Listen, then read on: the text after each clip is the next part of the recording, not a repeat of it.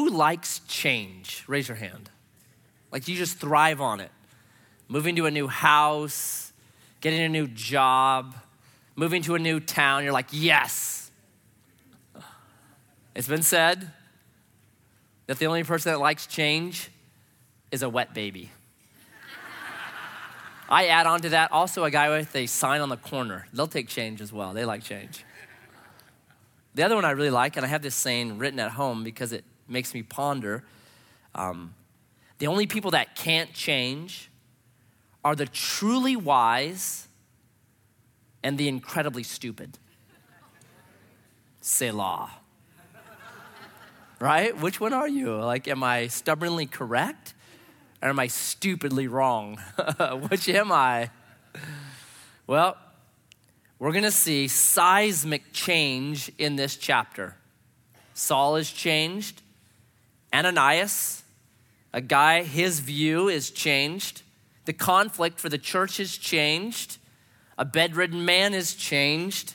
And a dead woman is changed. And then, even on top of that, we'll kind of move into, and we did it on Sunday, Peter. His perception of the gospel and its power is changed. It's just like this massive tidal wave of change. So let's jump in.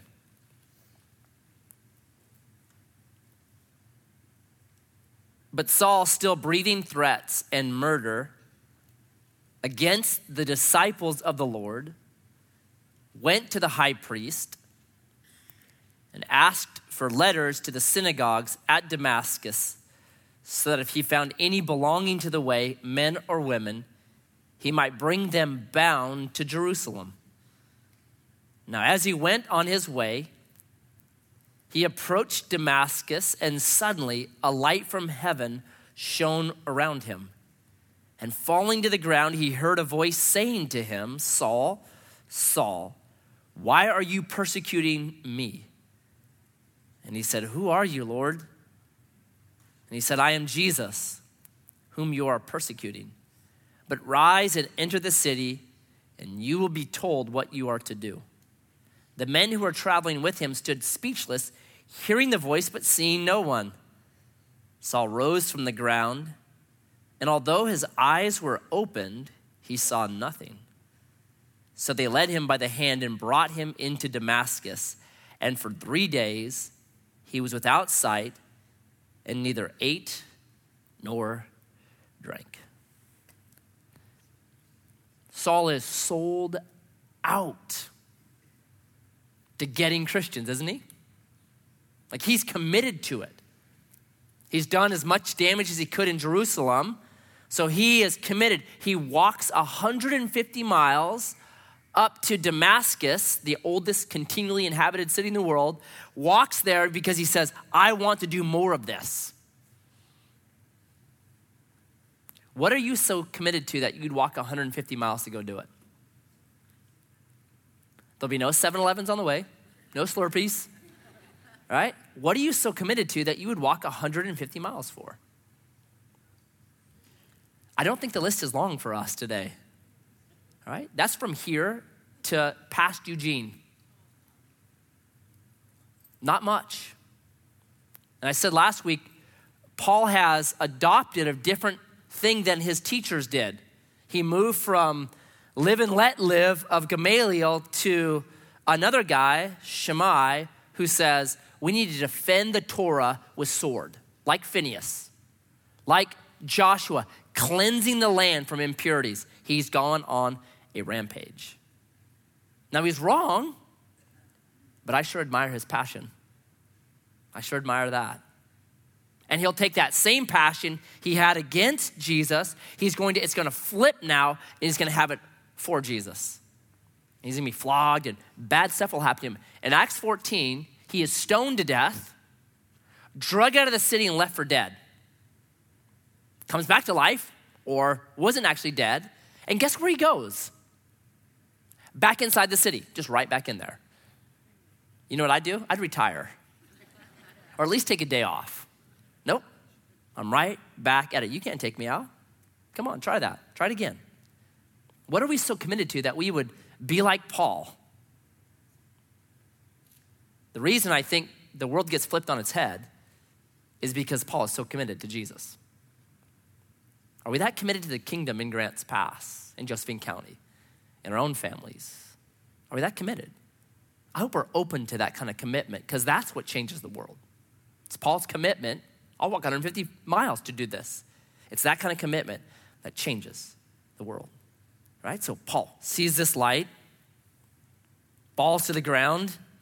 Saul, Saul, why are you persecuting me? And he goes, Who are you, Lord? You ever get a random text and you're like, Who is this? I don't have a phone, so all I have is Google Voice, but it, it acts like uh, texting, but it never, it doesn't remember anyone's name.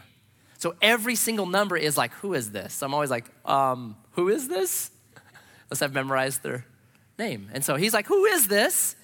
And you can just kind of see, like, he's like, Oh no, it's Jesus. Oops. Giant oops, mega oops. I can't believe this.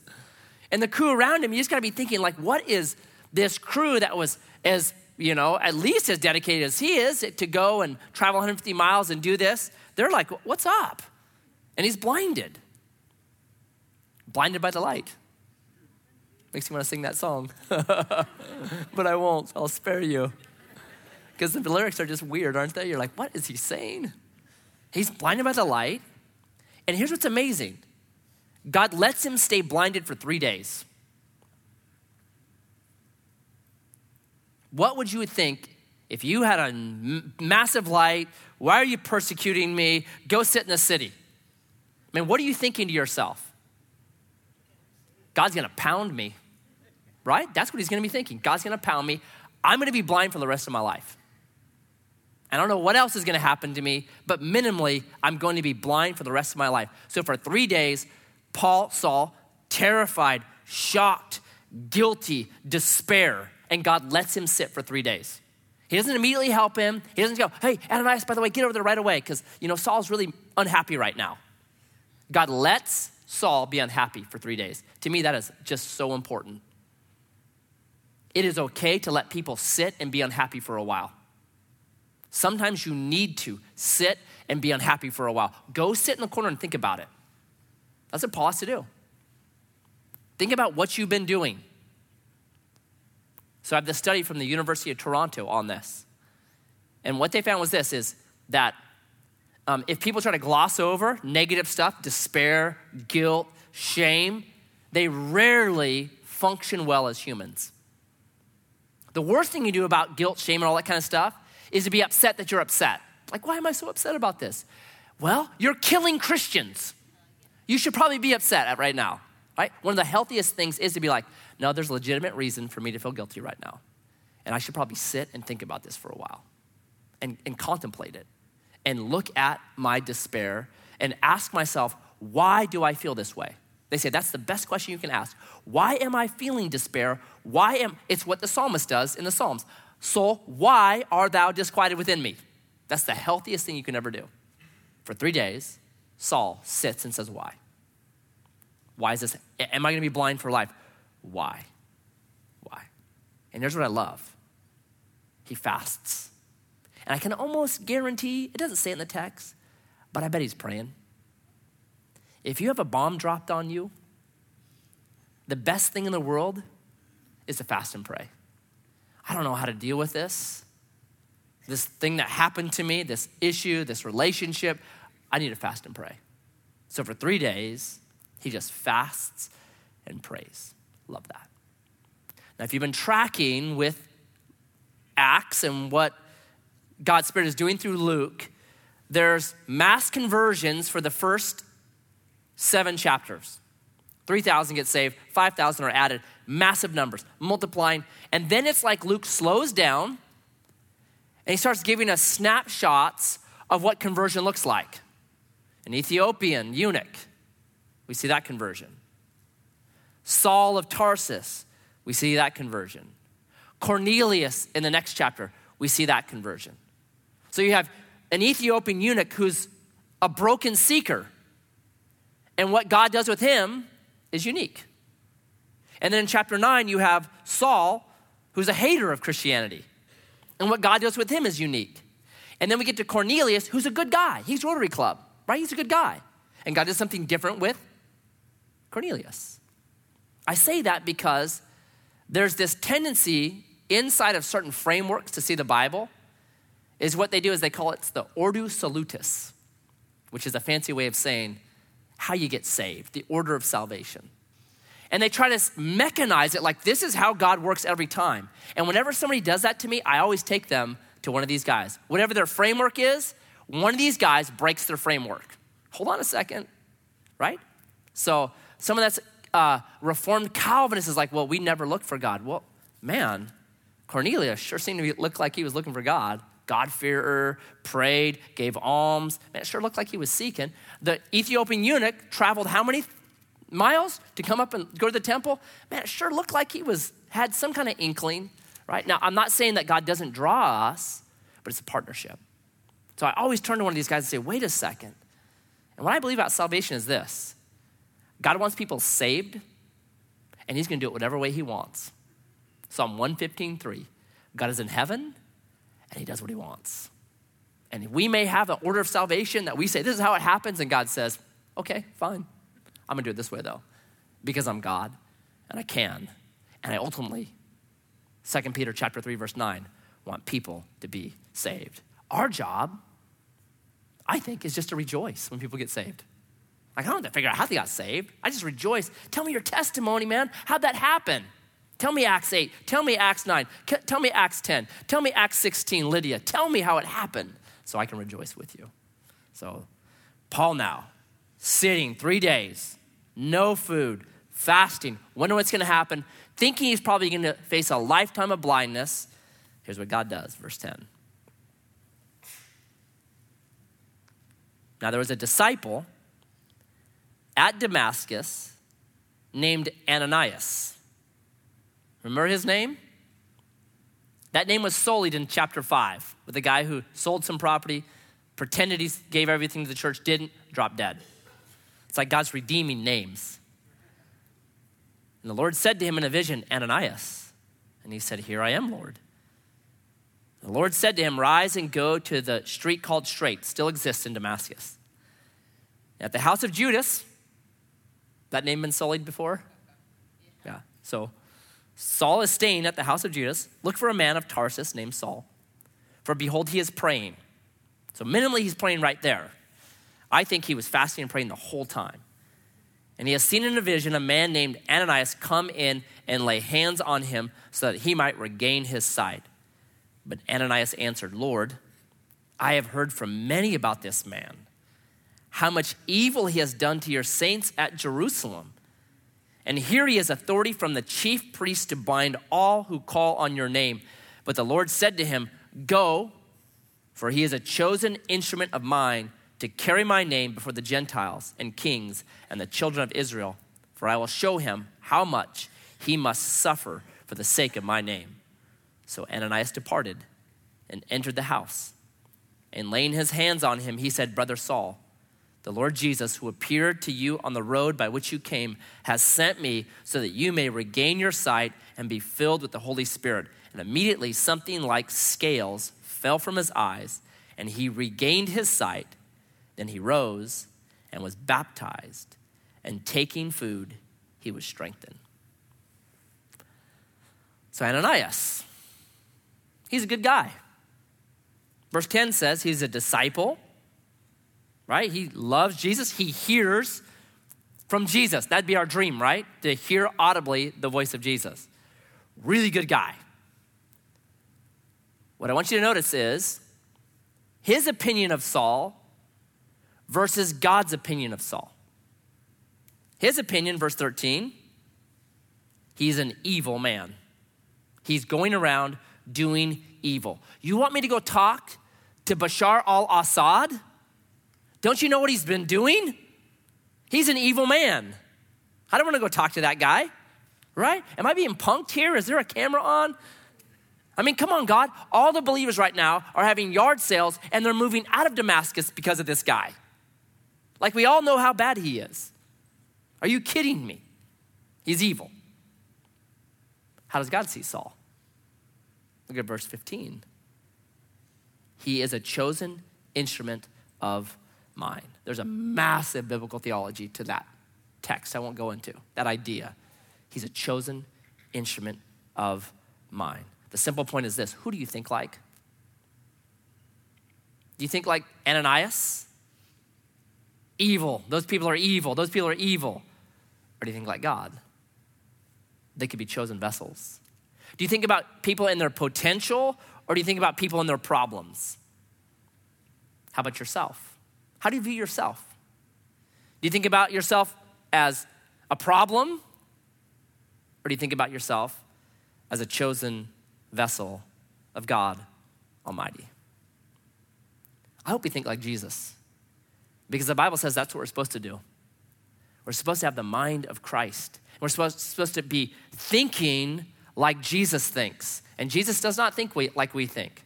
He doesn't see us as our past, and then, like many of us do, because of somebody's past, we almost always define their future by their past. Well, this is what that person has done, this is who they are, so this is what they're always going to be. So we just kind of tag people and then pigeonhole them. God didn't do that to Saul. He's a chosen vessel of mine. He's going to take the gospel all over the place. He's going to be brilliant. You have to trust me. I hope and pray we do that because when we don't, we discount the power of God to change people. And when we discount the power of God to change people, what I've seen in the Bible is this God just says, Fine, I won't. Right? Read Matthew chapter 11, read Hebrews chapter 3. Because of unbelief, they limited the Holy One of Israel. I want us to believe, God, you have the power to change my son, my wife, my husband, my uncle, my brother, whatever it is, you have the power to do that. And I'm not going to peg them as evil, rather, I'm going to see them in what their potential could possibly be. That's how God sees you and me. So he lays his hand on him, he obeys. He's like, okay, I'll trust you, God. I'll trust you. Lays his hands on him, calls him brother, and then, right, filled the Holy Spirit, regains his sight, and there's this cryptic little thing. Immediately, something like scales fell from his eyes. Now, what is that? He's a doctor. He's a historian that even uh, secular historians say he's a good historian. He's a good job. He's correct, he's thorough, he explains things, he's a good historian. So, what is this? You try to look it up, try to figure it out, like no one knows. The one thing that people say is this the word scale, it's also used of fish and the Leviathan in the Septuagint, which was the Bible that these guys would have been reading. Luke would have read the Septuagint. So it could very well be that these scales are a blinding of the enemy. Because Paul will talk a lot about that throughout the scriptures that the enemy can actually blind you. You can be blinded by him. It could be that. I don't know, but here's what I do know he seems to have an eye problem from this time forward.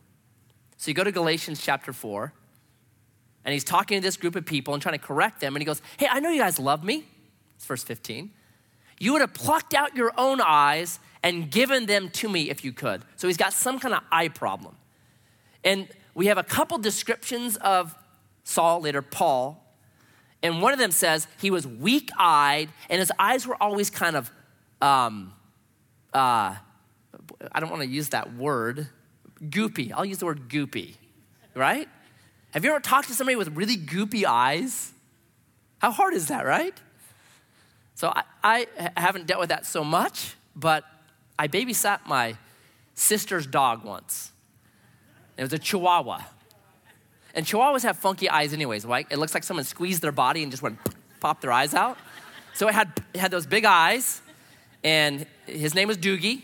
And Doogie was not used to being out in the country, so it just barked all night. So I had to put him away in my study during the night. And in the morning, I'd come and then open it up, and he'd come out. And he'd get out of his little bed, and he had eye problems. He just had this just goopy stuff that would go from like the top to the bottom. And I remember I'd let him out and just be like, oh. And I'd go in, and sometimes we'd have oatmeal, and I'd be like, can't do it. Just cannot do it. Nah, I'm fasting. I'm gonna fast and pray this morning. like, it's hard. And he's, he's probably gonna face that for his entire ministry. Hard. All the things that he must suffer for the sake of my name. When you look at Paul and what he accomplished, it's incredible.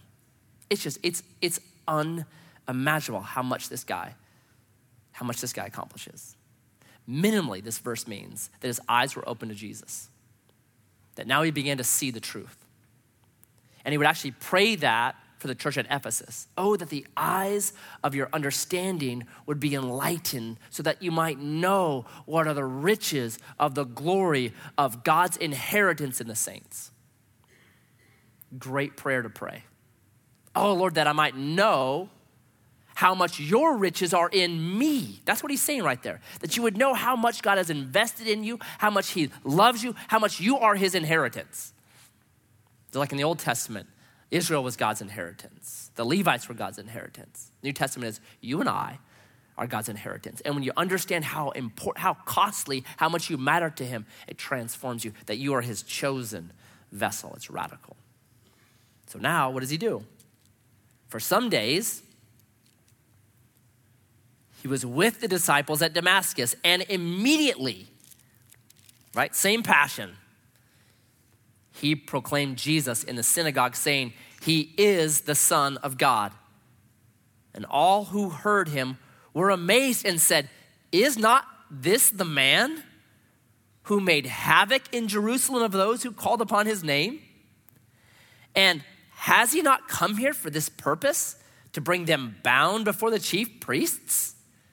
But Saul increased all the more in strength and confounded the Jews who lived in Damascus by proving that Jesus was the Christ. Saul was such a bad guy that even the other bad guys knew how bad he was, right? They're like, hey, wait a second. You're supposed to be a bad guy. You're supposed to not like unbelievers. What's your deal here? Like they knew how bad he was. And now he's hanging out in the church. I just imagine the first church service he goes into. Someone's like, What? Who let Satan in here? How in the world is he in here? Or how about the first synagogue he goes to? Because back in this day, what would happen is the synagogues were kind of set up that a traveler that was someone of prestige would come in there and he'd be recognized and they would literally hand him the service. Hey, do you have something you would like to teach us? So Saul, because he is a PhD of Gamaliel, man, first synagogue, they're like, bro, come in. Share with us. I can just imagine him opening to Isaiah chapter 53 and reading it. Everyone's like, oh, that's a great, great song. Yes, wonderful. Yeah, mm, brilliant. And then him just saying, yeah, it's Jesus. And they're like, what? Are you joking? It would be like the NRA saying, you know what, we should repeal the Second Amendment. Right? Or the ACLU saying, you know, we should really put prayer back in school. We should really do that. Or me saying, I'm a duck now instead of a beaver. right? Just you'd be like, what? That's insane. It's insane. And he's so good at it that they can't disprove him. He's taking all the education that he's had, all of his theology, and now his eyes have been enlightened to the truth of Jesus, and he's using that to make proofs about Jesus. But no one gets, no one gets saved here. There's no revival. No one's getting saved. Right? So something interesting, I think, happens. Verse 23 says, When many days had passed, like a long time now. So this is, uh, if you're watching a movie, a little kid, all of a sudden, he's a grown man. You're like, oh man, like 10 years went by. There's some distance, some time gap right here. Many days had passed the Jews plotted to kill him. But their plot became known to Saul, and they were watching the gates day and night in order to kill him. But his disciples took him by night and let him down through an opening in the wall, lowering him in a basket. So we saw in verse 17 that immediately he begins preaching the gospel. He's like, Man, my eyes have been opened. Everything makes sense to me. What I've been studying for years, I put all the pieces together. He starts proving Jesus is the Christ. No one gets saved. So then, when many days had passed, something changes. So here's what people believe, and I agree. In the book of Galatians, chapter 1, Paul talks about how he gets saved at Damascus, didn't go talk to the elders or the top dudes, but he left and went to the deserts of Arabia and personal, personal conversations with Jesus. So I believe that's what happened right here. He's preaching the gospel, he's proving that Jesus is the Christ. Nothing is working for him. So he's like, okay, that's it. I'm gonna unplug. I'm gonna go out to the desert for a while. He's gonna get his, uh, Warren Wiersbe calls it, get his doctorate of the desert. Moses got one. Jesus for 40 days was in the desert. Elijah got one. He's just gonna go and seek Jesus. Now, what was he missing? Here's what I think he's able to prove by facts, but I don't think he had love at this point. Because later on he'll say this at 2 Corinthians 5:14. It's the love of Christ that motivates me.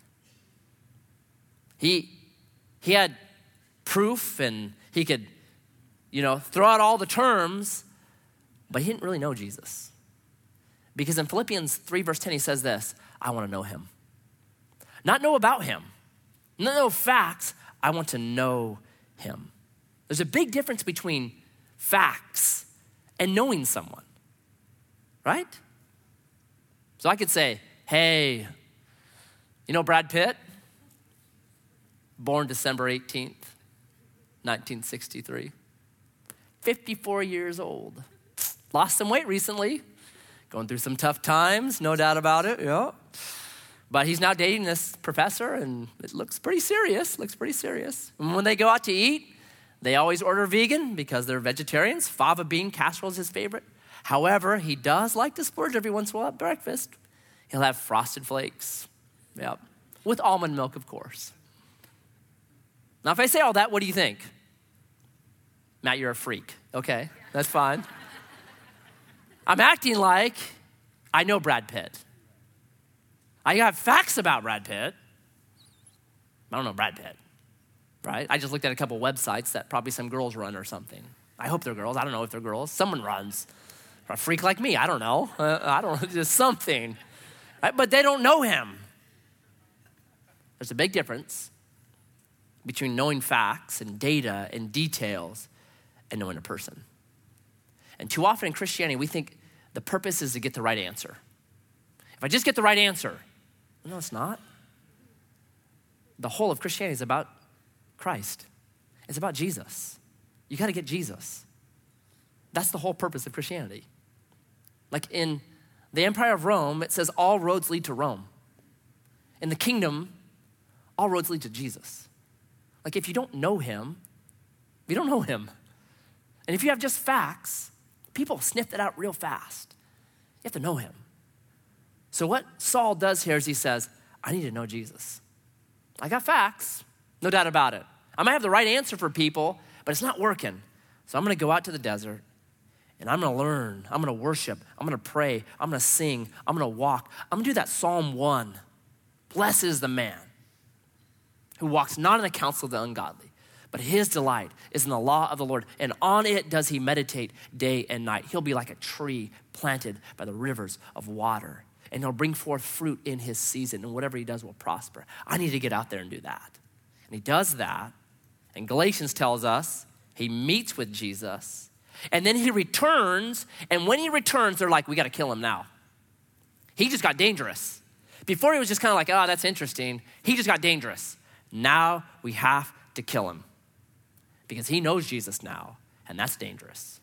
Like it takes it to the next level. And so he is let out of a wall. It actually says in Galatians that the king of the city was after him. He's doing that much. He's causing so much division in the city that the king is like, we got to kill this dude. He's, he's that dangerous, you got to kill him. So they guard the gates, and he's let out of a basket. I wonder how he felt when he's being let out of a basket. I'm sure he thought, man, I'm going to take Damascus. With my theology, with my understanding of Jesus, there's going to be revival here. People will be saved. Shares Jesus. No one gets saved. In fact, there's a death warrant out for him. He's put in a basket and lowered over. That's probably the low point, one of the lowest points in Saul's life. You know what he'll say later, though? It's 2 Corinthians 11.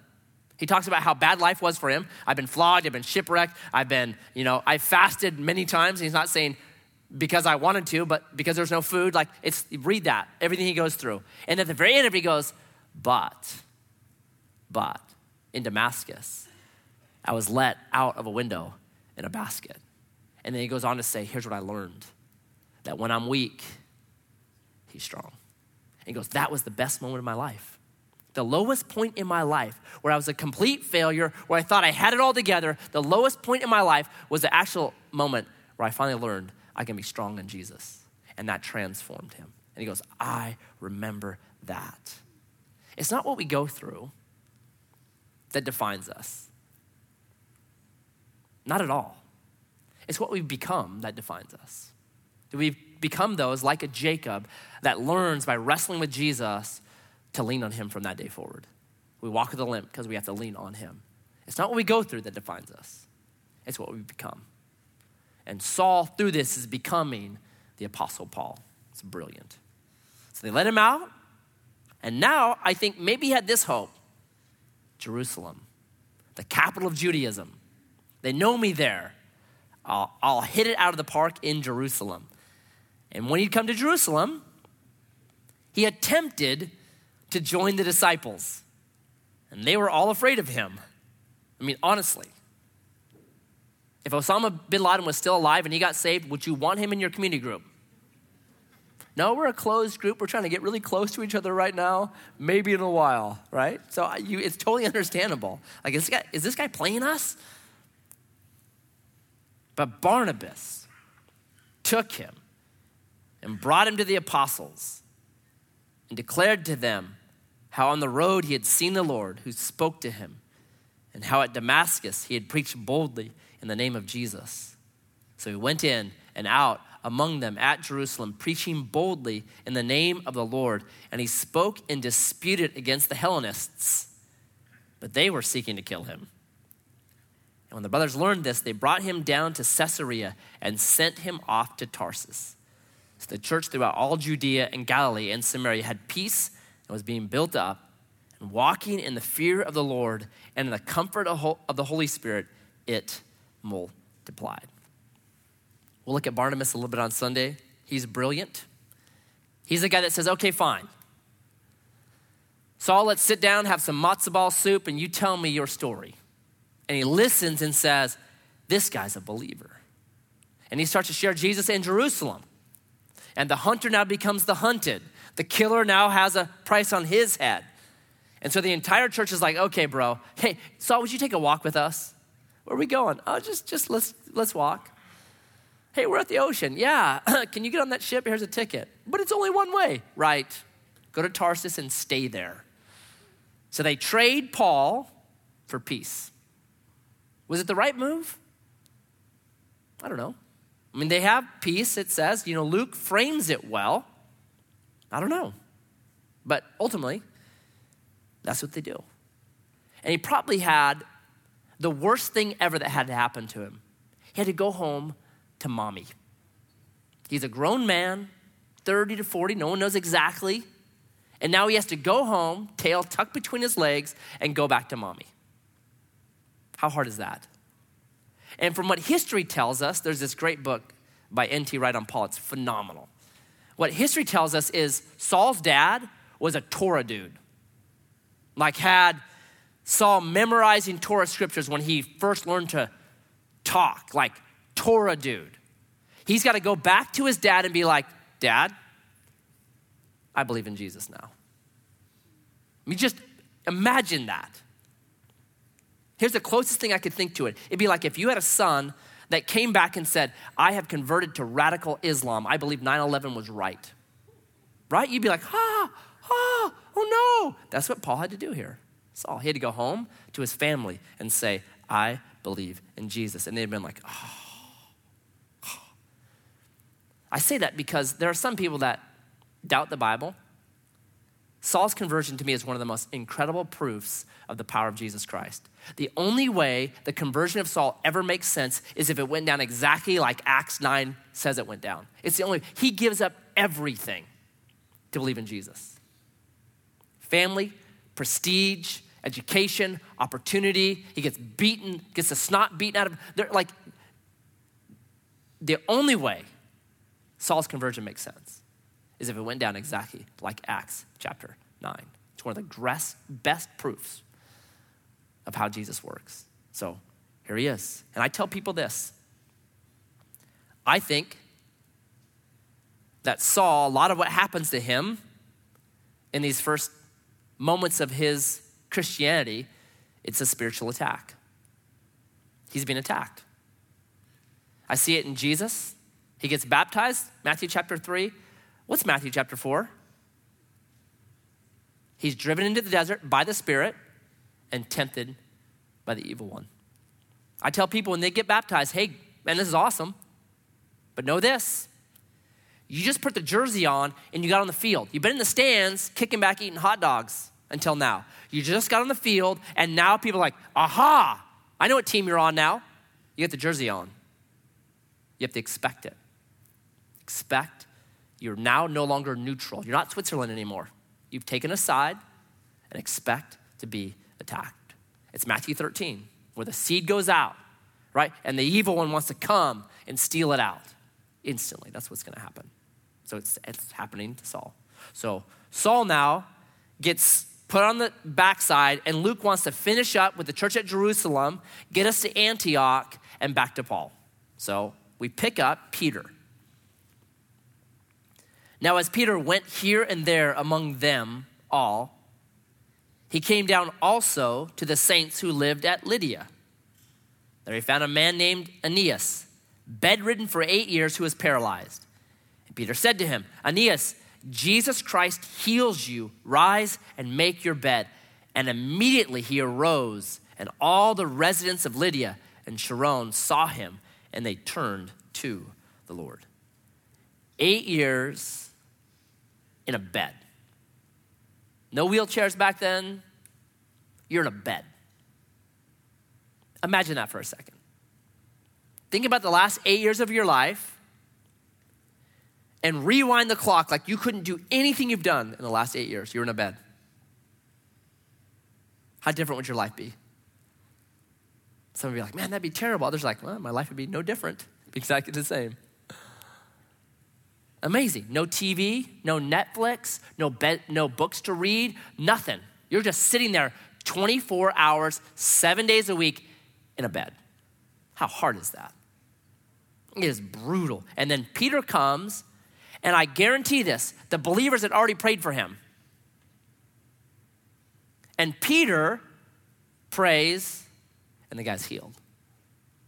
I say that because there are unique people that are gifted in unique ways. And we can either fight that or we can realize what Paul will say in 1 Corinthians chapter 12. We're different parts of the same body. And you rejoice in the strengths other people have. And you're like, oh, that's awesome. I'm glad somebody can do it. And you support them. So Peter has a gift, no doubt about it. So restores him. He's out of his bed. Now, in Joppa, a disciple named Tabitha, which translated means Dorcas.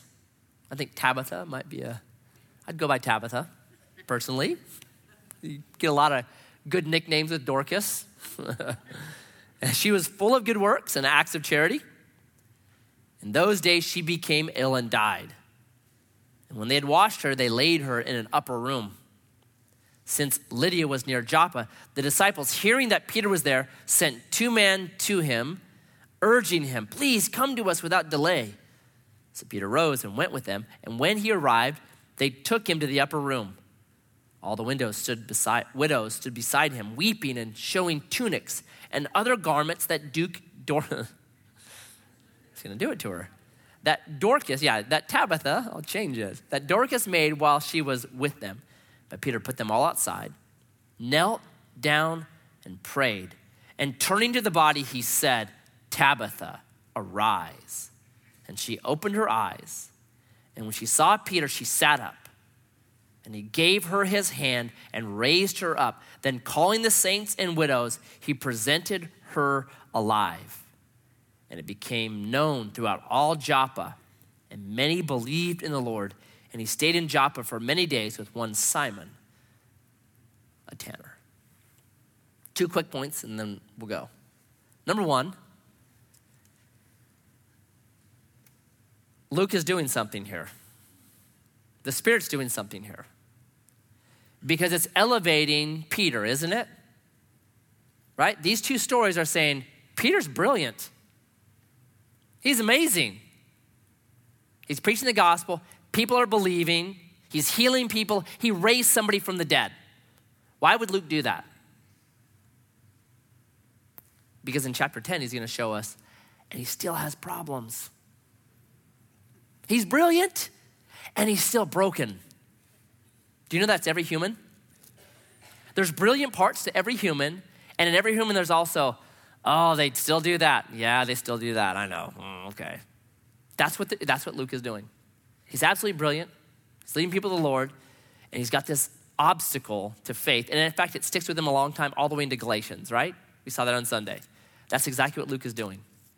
We're supposed to pick that up and be like, okay, all right, I'm okay with me. I'm in process too.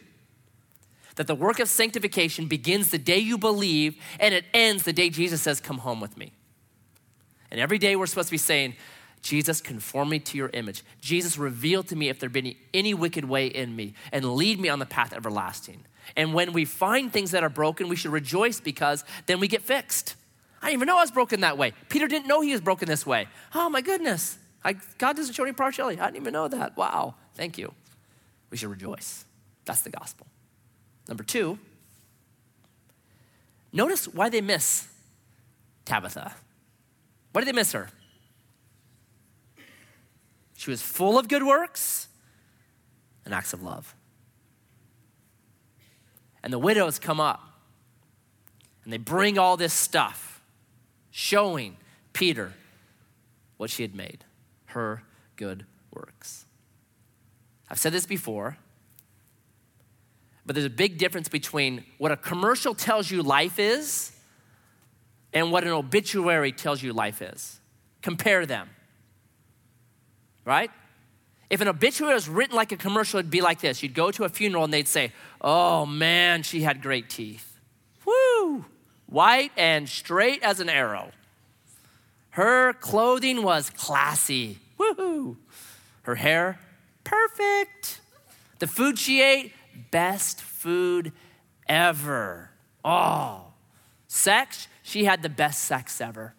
Best body in the world. She drove the coolest cars you can imagine, had the best house. She's got so much Botox in her face, she will be wrinkle free for 100 years. Right? That's what an obituary, if, a, if I'm honest about a commercial, that's what commercials tell you life is. No one does that at a, at a I've never heard that. I've been to a lot of funerals. I've never heard that because we know deep in our hearts it doesn't really matter. What do they come and say? Her good works and her love. You got to raise her from the dead. Why?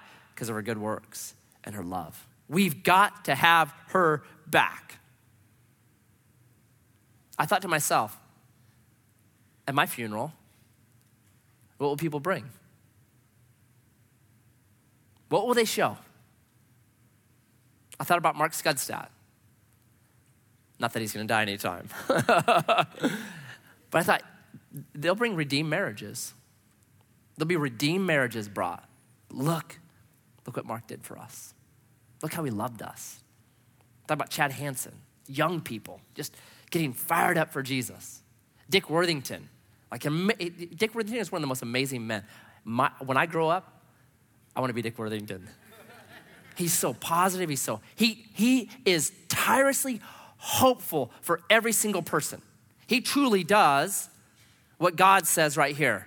We think, oh, that dude's evil. He's like, no, he's a chosen vessel of God. He just needs to know that. Like, that is, it, it, everyone will come. Dick believed in me. Dick believed in me. I thought, what will they bring for me? There's an old CD I listened to once. It's kind of scratched up. I say that because if you want to live a good life, you live it backwards. What will they say at my funeral? What do I want them to say at my funeral? And what the, you want them to say at your funeral, you start saying, Today, how do I live a life where people will be saying that at my funeral? Oh, the love and the good works. Oh, I want to hear that at my funeral. And it starts today. Jesus. Help me to be engaged in your kingdom, to know that I am a chosen vessel of yours, that I have a position in your body, that you've prepared good works for me to walk in in advance, that I can partner with you in that. And tomorrow I want to be about good works and acts of charity. Empower me to do that. And He will. So, Jesus.